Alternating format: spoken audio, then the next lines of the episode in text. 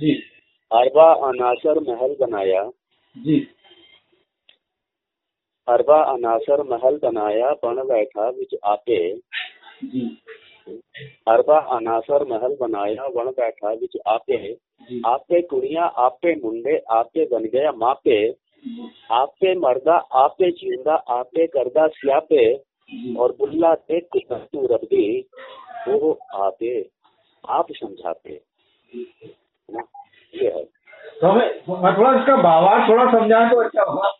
अब भाव इस, इसका भावार्थ यही है कि बुल्ले चाहे कहना है कि उस परमात्मा ने सारा जगत रूप महल बनाया और महल बना करके खुद भी इसमें बैठ गया रहने के लिए। समझ आया नहीं? हम्म, और आपे कुड़ी आपे मुंडे आपे बन गया हम आपे और माता पिता भी अपने आप बन गया है ना? और अ, मतलब कुड़िया मतलब लड़कियाँ मुंडे मतलब बेटे बेटियाँ बेटे भी ऐसे अपने आप बन करके बैठ गया है ना? और आपे मरदा आपे ज़िंदा मर भी अपने आप रहा है और ज़िंदा भी अपने आप बैठा हुआ है ना? और आपे करदा से आपे और अपने आप दुख भी अपने आप मना रहा है क्लेश भी अपने आप कर रहा है रो भी अपने आप रहा है। और बुल्ला देख कुदरत तो रब दी है ना? कि देखो उसकी लीला देखो भगवान की कि आपे आप समझाते और अपने आप को समझा भी रहा है कि तू ब्रह्म ही है। अभी जगत मिथ्या है समझा भी रहा है अपने आप को। तो समझने इसका भाव ये समझने समझाने वाला वो भी सब ब्रह्म ही है। ये जगत में जो कुछ है सब ब्रह्म ही है। एक ब्रह्म ही अपने विभिन्न रूप लेकर के लीला कर रहा है सारा। लीला की लीला। है? लीला-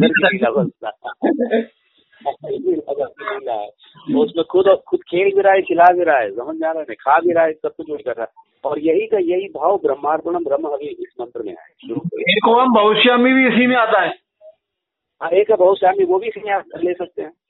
वो भी नहीं लेकिन एक बहुश्यामी उसमें वो जीव राशि की दृष्टि से वो ठीक है लेकिन उसमें ये पूरा श्लोक का भाव नहीं है एक एक और बहुश्यामी उसमें पूरा पूरा भाव उसमें नहीं है। समझ आ रहे हैं इसमें क्या है इसमें उपादान कारण निमित्त कारण जो कुछ है सब इसमें स्पष्ट हो गया सब ब्रह्म ही है जो कुछ जो कुछ क्योंकि जब आप जगत को देखेंगे ठीक है तो आपको उपादान कारण देखना पड़ेगा। तो उपादान कारण जगत का भी वही है और निमित्त कारण भी वही है सब कुछ है। जी उसके अलावा दूसरा कुछ है ही नहीं। इसलिए भगवान ने यहाँ पे अद्वैत की पुष्टि की है श्लोक के माध्यम से।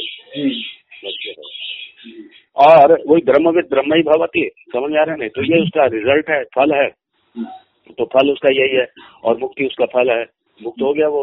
ये है असल में। बहुत सुंदर ये सात आठ छह सात श्लोक है अठारहवें से लेके चौबीस तक। ये सात श्लोक है मेरे ख्याल से। और बड़े अच्छे श्लोक हैं। इसमें ब्रह्म निरूपण ही है आत्म पूरा आत्म निरूपण ही है इसमें। अब आगे अब सहायक साधनाएँ और चलेंगी। देखेंगे जैसे जैसे श्लोक आएगा। ठीक है ना?